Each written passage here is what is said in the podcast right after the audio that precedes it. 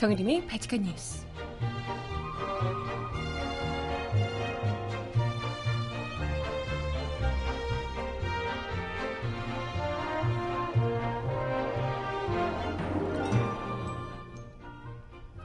여러분 안녕하세요. 바칙한 뉴스 정혜림입니다. 본격 대선 선거 운동을 앞두고 어제 대선 후보 합동 토론회가 방송을 통해 공개됐습니다. 어떤 분이 이 합동 토론회를 보고 각 후보들에 대한 한 줄 요약을 하셨던데요. 유승민 후보는 교수님 같았고요. 심상정 후보는 운동권 누나 같았고, 문재인 후보는 목사님 같았고, 안철수 후보는 화난 전교일등 같았고 마지막 야권입니다. 홍준표 후보는 낯술한 시골 노인 같았다고. 네, 보신 분들 어떠셨나 모르겠네요. 어제 토론의 주요 내용 함께 음악 듣고 와서 짚어보도록 하겠습니다. 첫 곡 윤하가 부르는 노래 말도 안 돼 듣고 옵니다. 신청곡 있으신 분 주세요.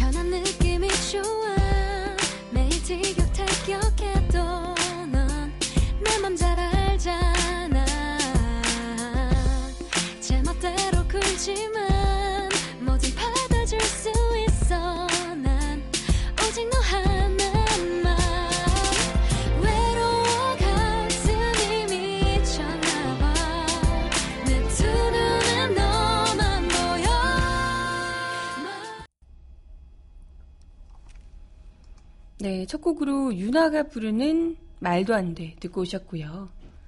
어, 음악은 잠시 후에 전해드려보도록 하겠습니다. 네, 어, 어제 있었던 SBS와 한국기자협회가 공동 주최한 대선 후보 합동 토론회 소식을 거의 뭐 모든 언론들이 집중해서 보도를 했습니다.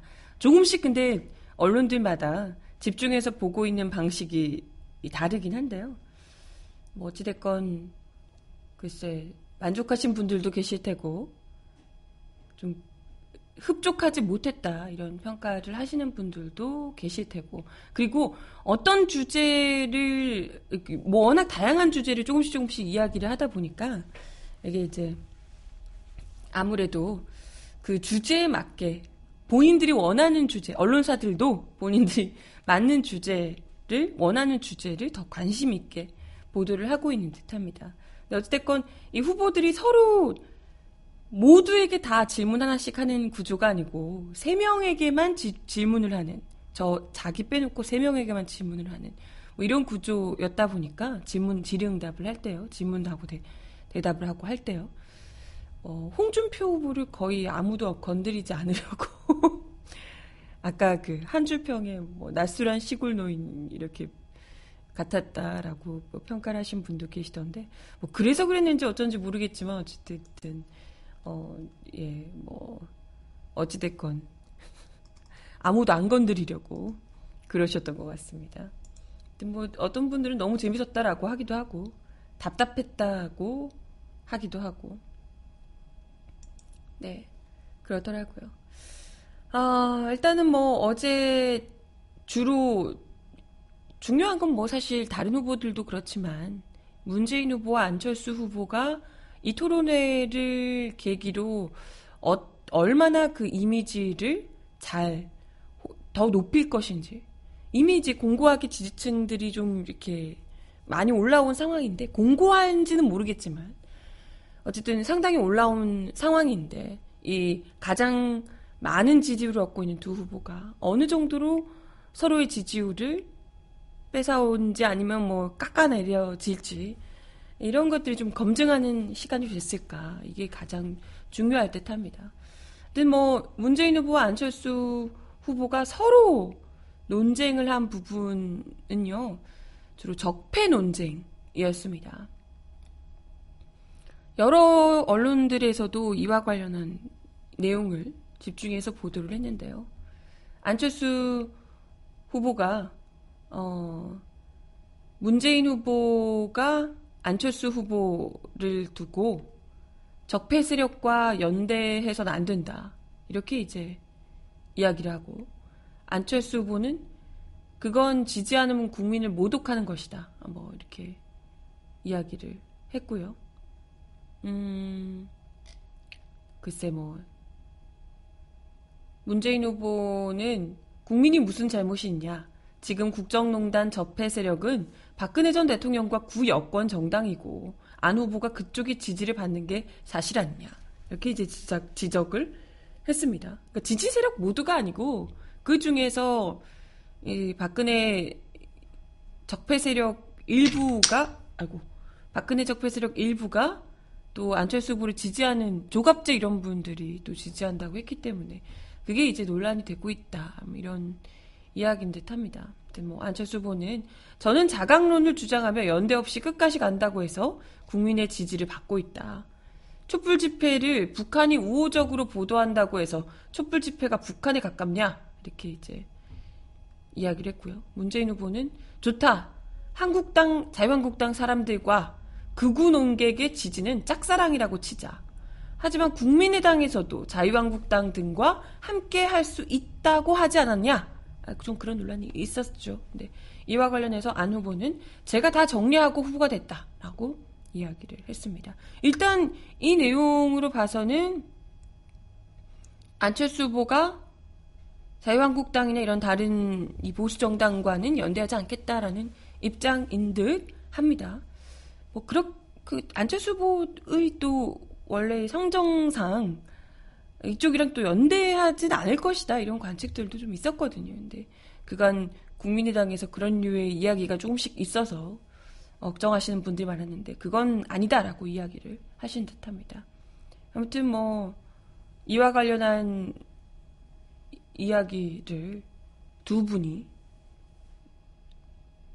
뭐 나름대로 하이라이트 같은 두 사람의 논쟁 토론이긴 했지만 그게 사실 약간 정책 토론이라고 하기엔 좀 그렇고 어 네거티브 공방에 가까웠다 이런 평도 나오더라고요. 실제 토론에서도 김성준 앵커가 네거티브 공방을 여러 차례 중단시키기도 했다고요.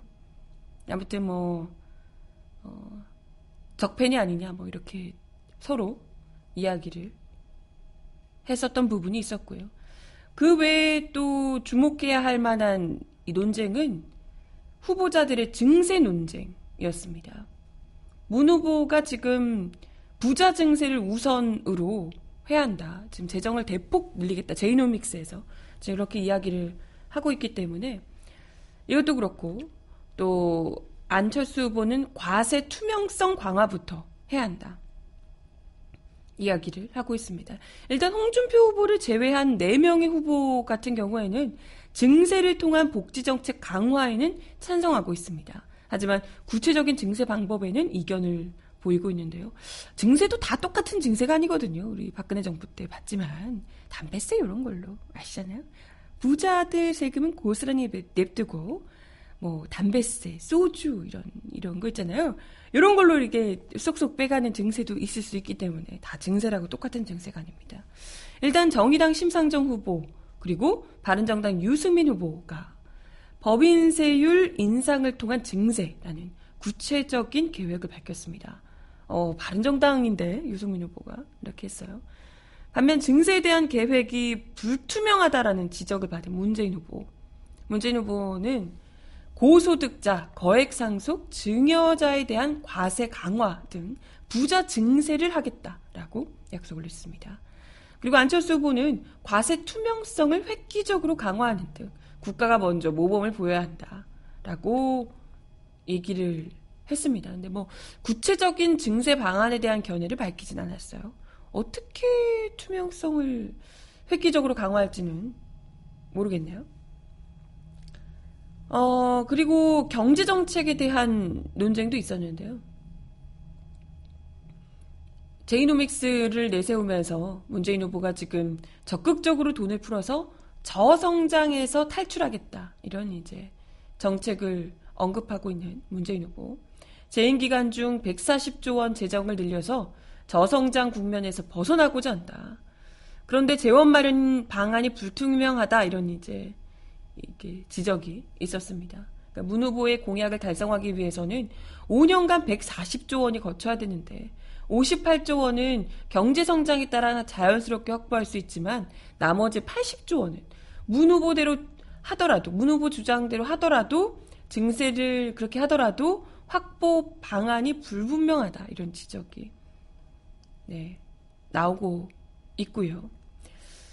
경향신문에서 내일 밝힌 바로는 안철수 후보가 경제 비전에 알맹이가 없다 이렇게 이제 지적을 하고 있습니다. 안 후보는 토론 내내 과학기술 창업혁명으로 경제 성장을 이루겠다 이렇게 이제 이야기를 하는데 어, 이 느낌이 약간 아, 물론 이제 다릅니다. 물론 안철수 후보가 절대 뭐 물론 그 과학기술로 굉장히 또 어쨌건 그 안랩으로 또 굉장히 유능하고 똑똑한 분이고 실제로 그걸 또 굉장히 이제 잘 성공적으로 이룩해낸 CEO 출신이기도 하고 그렇습니다.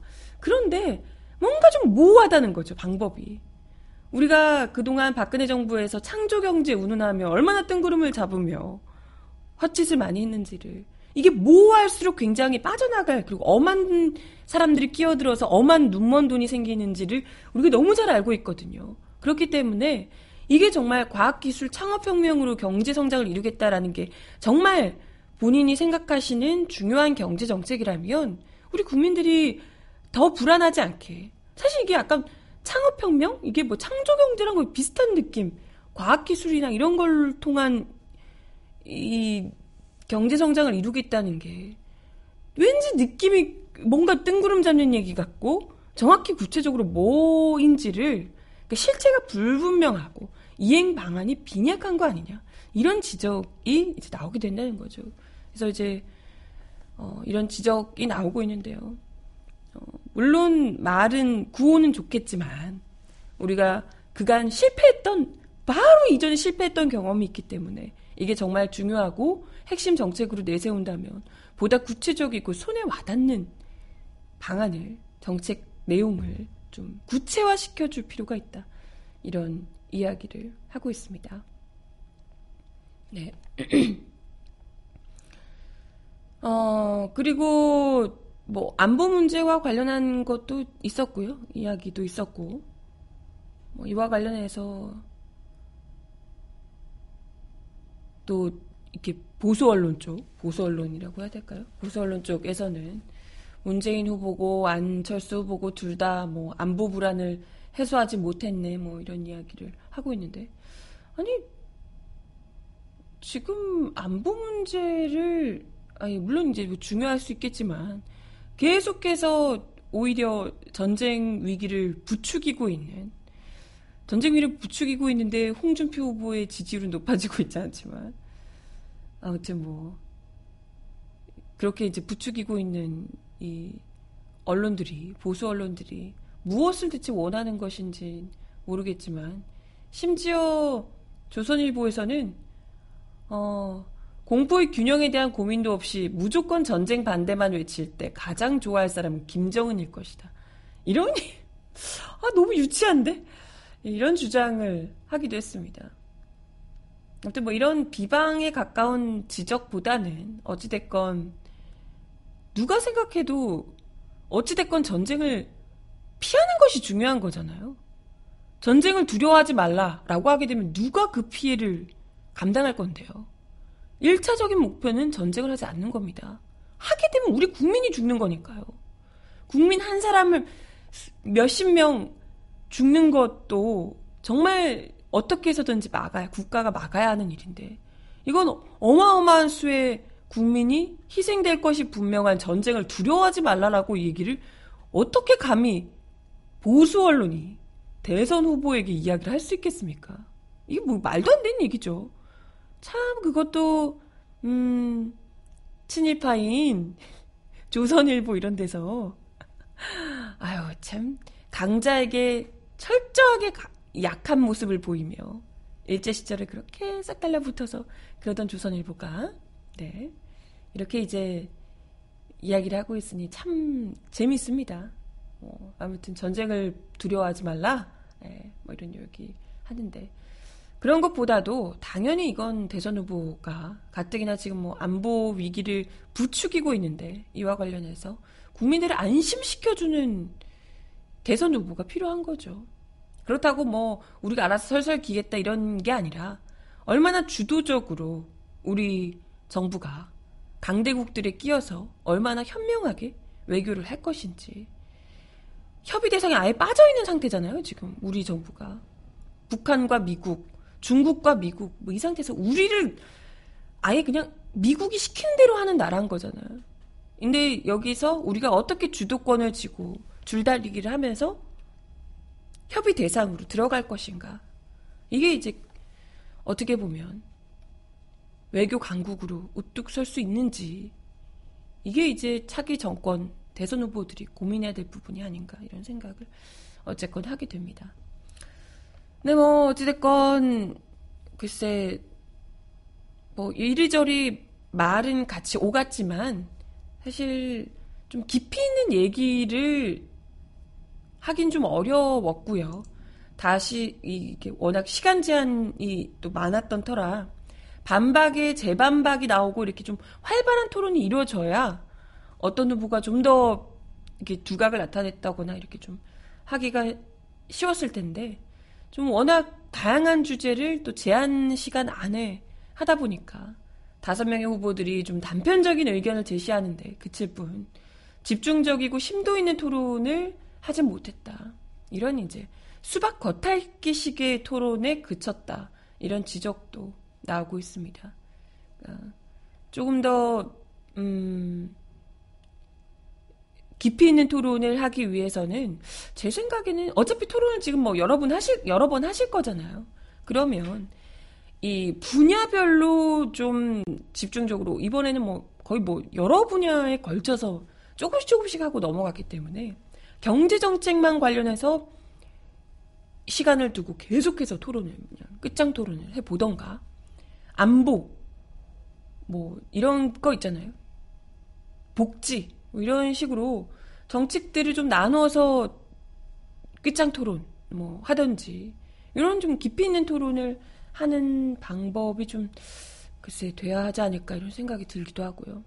글쎄 뭐 일각에서는 문 안 두 후보만 붙여놓고 해봐라 뭐 이런 얘기도 있고 뭐 하던데요. 아니, 그런 것보다 그래도 좀 다른 후보들이 있어야 서로 이렇게 얘기가 오가며 다른 후보들이 글쎄 실력이 없거나 정책이 분명하지 않아서 지지율이 지금 없는 건 아니잖아요.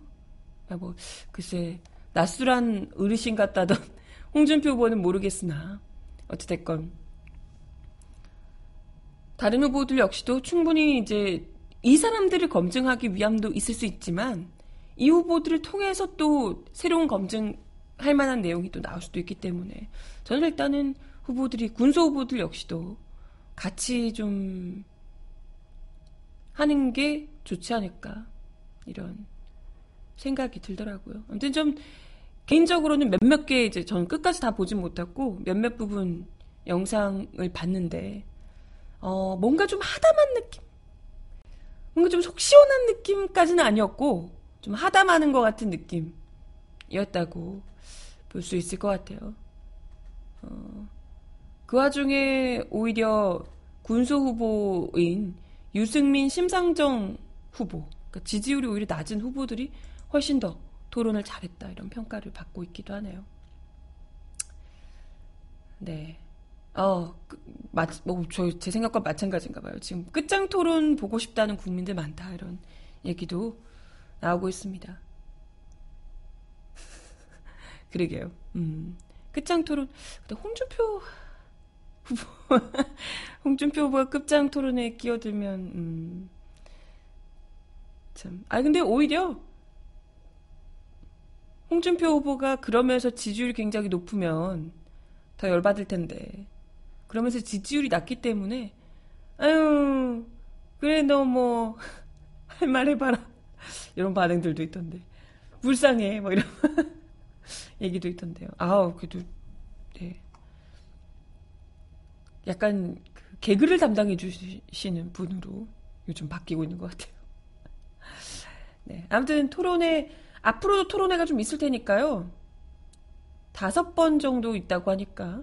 앞으로 네 번인가요? 네 번 더 하는 건가요? 남아있는 토론회는 좀 이런 의견들을 10분 반영을 해서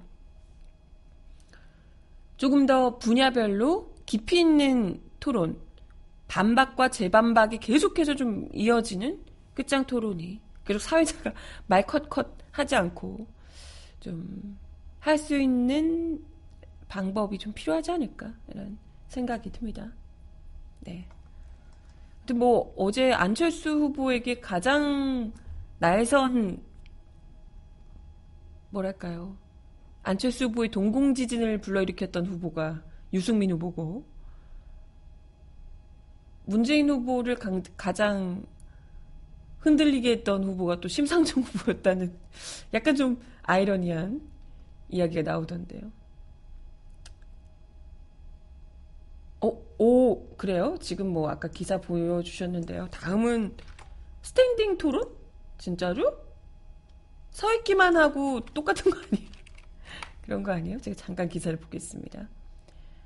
글쎄, 좀 더 자유롭고 이 사람들이 정해진 내용이 아니라 실제로 어떤 생각을 가지고 있는지 이런 것들을 좀 볼 수 있는 토론을 어, 좀할 수 있었으면 하는 생각이 드네요. 일단 2차 토론회가 19일 수요일에 있네요. KBS 주간으로 있고요. 어, 성관이 TV 토론 회 그 3회분이 마지막에 있는 3차, 4차, 5차인가 봐요. 아, 그때 경, 정치 분야, 경제 분야, 사회 분야로 나눠서 마지막에 3차, 3, 4, 5차가 진행된답니다. 이때 시간 총량제 자유 토론, 스탠딩 끝장 토론이 도입돼서 각본 없는 설전이 기대된다고 하네요. 괜찮을 것 같아요, 이러면. 일단은, 뭐, stan, standing 방식이 꼭 중요한 건 아닌데, 어, 다리 아프실 것 같은데. 두 시간 동안 서 있어? standing 방식? 얘기할 때 일어서는 거겠죠? 아닌가?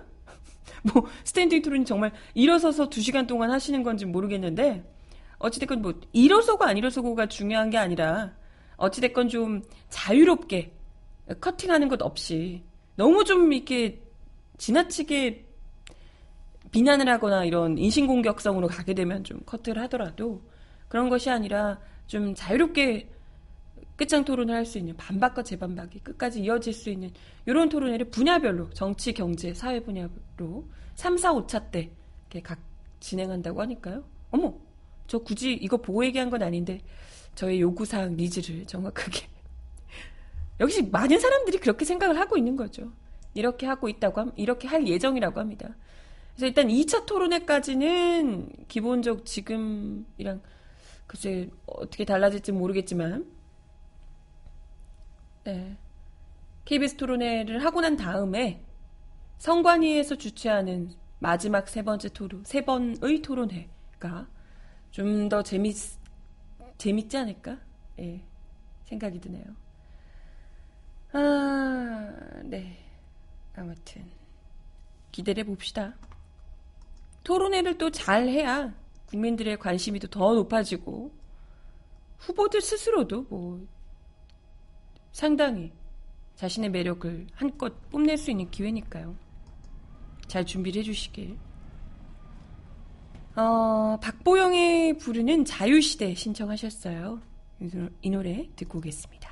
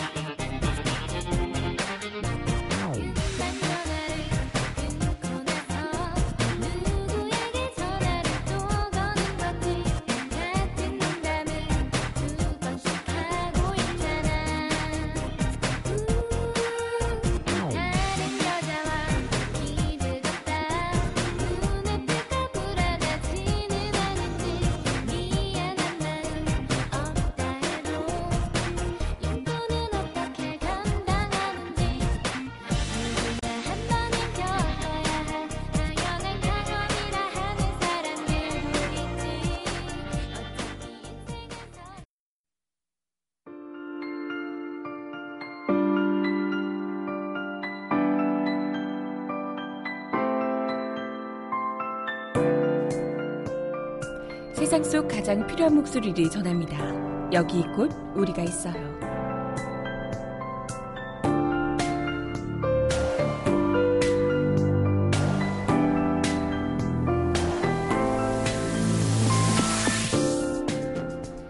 세월호 참사 3주기인 오는 16일 희생자를 기리는 추모 물결이 전국을 뒤덮습니다.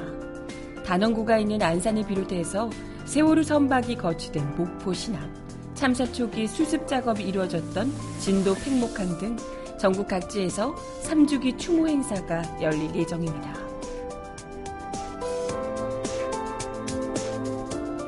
단원구가 있는 안산에는 안산에서는 세월호 참사의 아픔을 기억하고 함께하는 봄길 행진이 진행됩니다. 4.16 가족협의회와 4.16 연대, 4.16 안산시민연대는 오는 16일 오후 1시경 안산 일대를 거쳐 안산 합동 분향소를 향하는 안산 봄길 행진을 개최한다고 어제 밝혔습니다.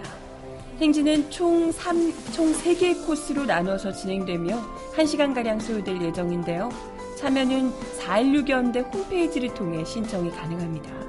4.16연대 관계자는 참가자들은 주최 측에서 나눠준 손피켓과 노란 꽃, 그리고 저마다 준비한 세월호 상징 물품을 들고 행진에 참여할 예정이라며 안산의 아픔을 함께하는 세 번째 봄길 행진에 함께해달라고 말했습니다. 이날 오후 3시 안산 봄길 행진 도착지인 합동 분향소에서는 세월호 참사 3년 기억식 추모 행사가 열립니다. 기억식 이후에는 시민들의 헌화가 이어질 예정이라고요. 안산 봄길 행진에 앞서 오전 11시 합동 분향소가 있는 화랑 유원지 대공연장에서도 의미 있는 행사가 개최됩니다.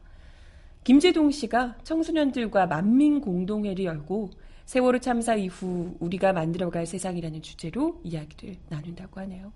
그리고 안산 일대에서 4.16 청소년 추모 회화전 4월 연극제, 일상에서 기억하다, 길 위에 놓여진 우리의 기억에 대한 전시체험 등 다양한 전시 및 공연 행사도 열릴 예정입니다. 안산뿐 아니라 수도권과 전국 각지에서도 추모 물결이 이어지는데요. 세월호 선체가 거치된 목포 신앙에서는 목포 중고교생들의 추모 대회, 천주교 미사 등으로 추모 분위기가 무르익을 전망입니다. 16일에 앞서 15일 오후 7시에 서울 광화문 북측 광장에서는 서울 수도권 전야 기억문화제 4월 16일 약속 함께 여는 봄이 개최될 예정입니다. 수도권인 경기 인천 지역에서는 13일부터 16일까지 추모문화제 그리고 세월호 이후 의왕 촛불 행동 발자취 세월호 3주기 영화 상영 기억과 약속의 수원 콘서트 등이 개최될 예정이라고 하네요. 특히 세월호가 거치되어 있는 목포 신앙에서는 지난 8일 세월호 미수습자 9명이 돌아오기를 기원하는 문화제 그립다, 보고 싶다, 함께하자를 시작으로 현재 다양한 추모 행사가 진행 중에 있다고 하네요. 주말이니까 또 한 번쯤 들러보시는 것도 좋을 것 같습니다. 오늘 16일에도 목포, 목포의 중고등학교 학생들 대회, 또 5천여 명 규모의 천주교 광주 대교구 미사가 열릴 예정입니다. 진도군청에서도 팽목항에서 세월호 희생자 3주기 추모 행사를 연다고 하네요. 뭐 여러 선생님들, 학생들이 준비한 세월호 추모 행사, 또 정규조 선생님들이 진행하는 행사, 또 대학생들이 대학생 준비위원회가 준비한 행사도 또 3주기 4.16 대학생 대회로 대학로에서 열리게 된다고 합니다. 어, 참, 이번 주 일요일이 또 세월호 참사 3주기여서 주말을 맞아서 함께 같이 또 서로를 위로하고 진상규명을 외치는 목소리들, 이런 것들이 많이 또 행사가 있을 예정이니까요. 평소에 좀 바빠서 들러보지 못하고 마음은 있는데 못 가셨던 분들, 이런 분들이 같이 해주시면 좋을 것 같습니다. 그리고 오늘 또 나온 기사 중에 하나를 제가 봤는데요. 경향신문 기사였는데, 어, 정신과 전문의이신 정혜신 선생님, 정혜신 의사가 세월호 참사 이후에 거의 가장 유족분들이나 이런 분들 심리 치료를 굉장히 많이 해 오셨고 특히나 뭐 국가폭력 피해자의 심리 치료에 주로 앞장서 오셨던 의사신데요. 이분이 어, 그런 이야기를 하시더라고요. 아직도 유족들, 생존자들께서 아이가 왜 내 곁을 떠났는지 모르는 상태이기 때문에 그 이유를 알아내는 일에 모든 삶을 바치게 된다. 그러니 제대로 된 치유는 아직 시작되지도 못한 상황이다. 그러니 그만하라라는 이야기를 절대 해서는 안 되고 이 아픔에 공감하는 사람들의 존재를 서로 확인하는 것이 굉장히 중요하다. 이런 이제 이야기를 하셨습니다. 그러니까 이 세상과 사람들을 다 못 믿겠다 이런 불신이 너무나도 큰 상황이라서 모든 사람이 다 그런 것 아니다. 라고 그걸 알려줄 필요가 있다. 라고 이야기를 하십니다. 그래서 오히려 유가족 분들께서 정말 죽고 싶다. 라고 하다가도 가방에 단 전철에서 누군가 가방을 가방에 그 노란 리본 달려 있는 것 보고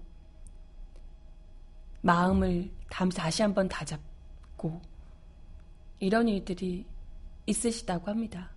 그래서 정말 바빠서 일생 때, 일상 때문에 직접 팽목항에 가고 이런 여러 행사에 직접 참여하거나 하지 못한다 하더라도 일상에서 같이 노란 리본 달고 가방에 그냥 그거 별거 아니잖아요.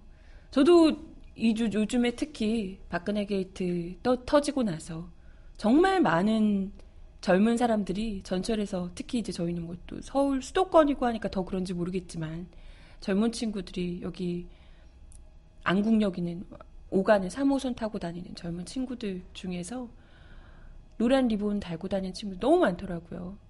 주변에 있는 고등학생들 이런 친구들 노란 배지 교복에 달고 다니고 이런 친구들 보면 그렇게 기특하고 예쁘고 너무 멋있어 보고 너무 예뻐 보이고 이러는 거예요. 우리도 그런데 유족들이 정말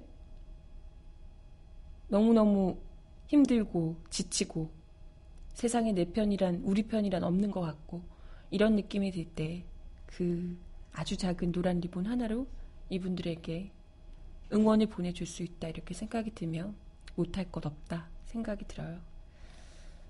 뭐 이미 발 칙한 뉴스 듣고 계신 분들은 다 그런 마음이시겠지만 대단한 걸 해줄 수 없지만 사실 가장 중요한 건 진상 규명일 텐데요. 그걸 위해 우리가 함께 마음을 모으고 있다라는 것 보여주는 거 너무 중요할 것 같습니다. 아휴, 산주기까지 너무 고생을 많이 하셔서 이젠 좀 사주기 때는 편안하게 편안한 마음으로 아이 사진을 볼 수 있게 될 수 있길 간절히 바랍니다. 이승환이 부르는 가족 듣고 올게요.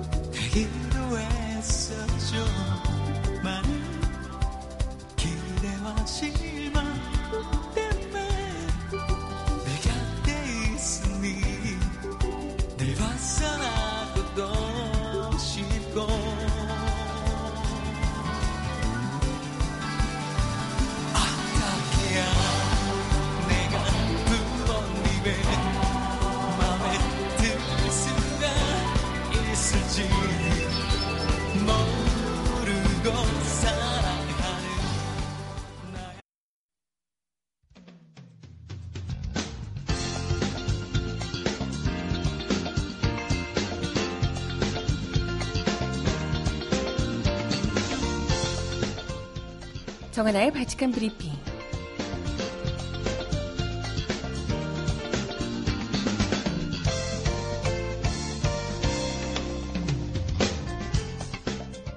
첫 번째 소식입니다. 문재인 안철수 양강 구도가 고착화된 가운데 오자 가상 대결에서 민주당 문재인 후보가 국민의당 안철수 후보와의 격차를 벌리며 오차 범위 밖에서 앞선 것으로 나타났습니다.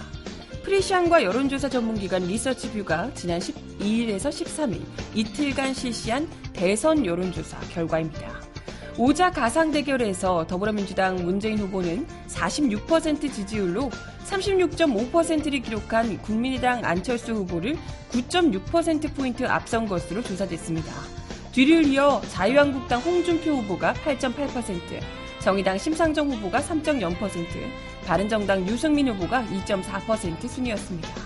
지난주 대비 문재인 후보가 3.7%포인트, 안철수 후보가 1.3%포인트, 심상정 후보가 0.8% 후보, 아니 0.8%포인트 상승한 반면 홍준표 후보는 1.5%포인트, 유승민 후보는 0.1%포인트 소폭 하락했습니다.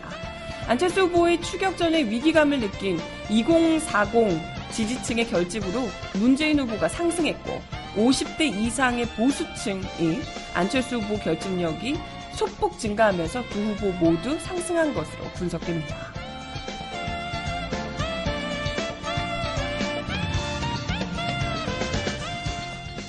다음 소식입니다. 국민의 안전을 책임지는 소방관의 열악한 처우를 개선하는 소방관 눈물 닦아주기 법 통과를 위해 더불어민주당 박주민, 이재정 의원이 발벗고 나섰습니다. 아, 진짜 열렬히 응원합니다. 박주민 의원은 이재정 의원에 이어, 이어 소방관 고 챌린지를 통해 소방관 국가직 전환을 촉구했습니다. 이재정 의원과 박주민 의원은 지난해 소방관 눈물 닦아주기 법이라는 이름으로 소방관 처우 개선을 위해 법을 발의했는데요.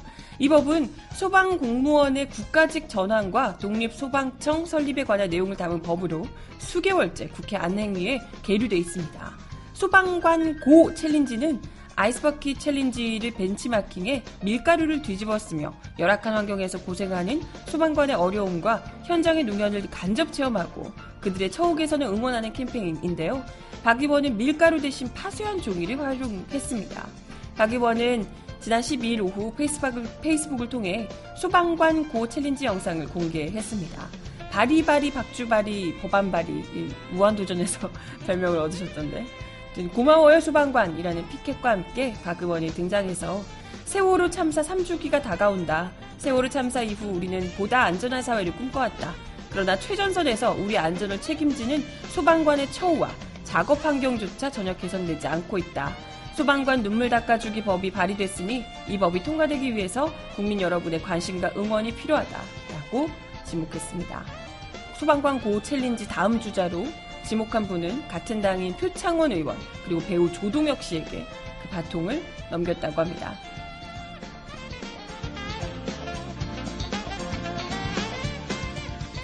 마지막 소식입니다.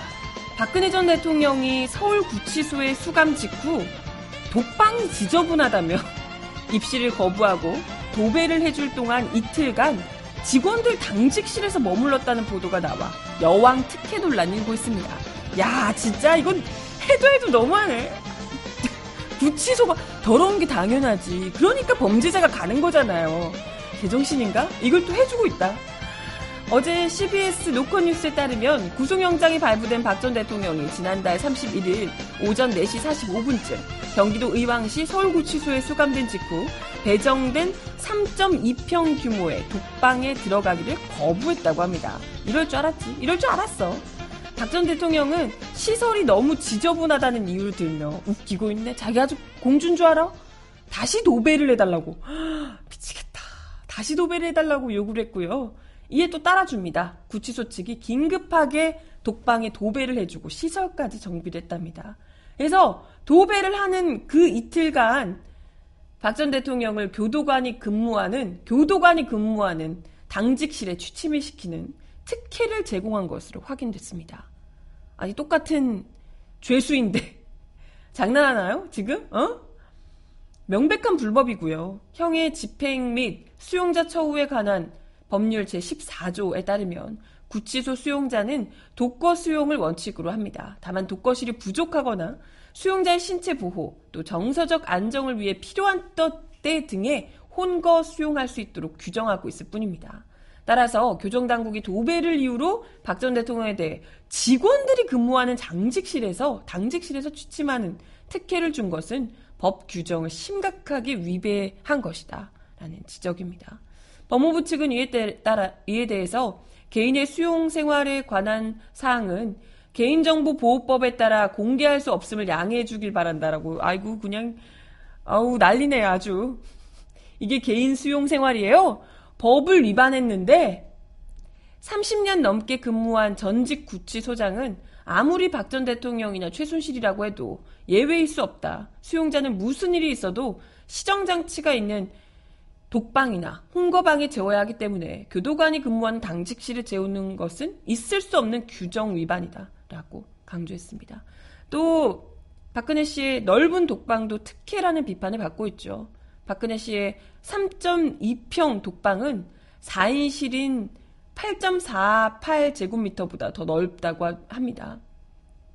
이재용 삼성전자 부회장 등 다른 수용자들이 쓰이는 독방 넓이는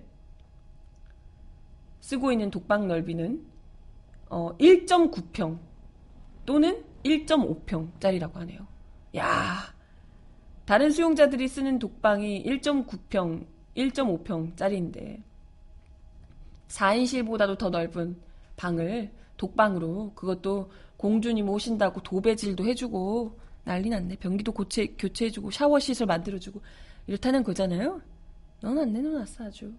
뭘 그렇게 혜택을 받으시려고 그런지 모르겠지만 이분 법 위반으로 서울구치소장님 바로 구속되셔야 될 것 같은 각인데 그렇지 않나요? 아직도 제정신을 못 차리시나 봐요. 네. 마지막 곡 전해드리면서 인사를 드려야겠습니다. 김나영이 부르는 어른이 된다는 게 마지막 곡으로 전해드리며 인사드릴게요. 기는 한참 더 자랐는데 자랑할 일은 사라져 가네 차를 타고 달릴 때면 날 따라오던 별들도 이젠 빛나질 않고 키는 한참 자랐는데 왜 하늘은 점점 높게만 느껴지는지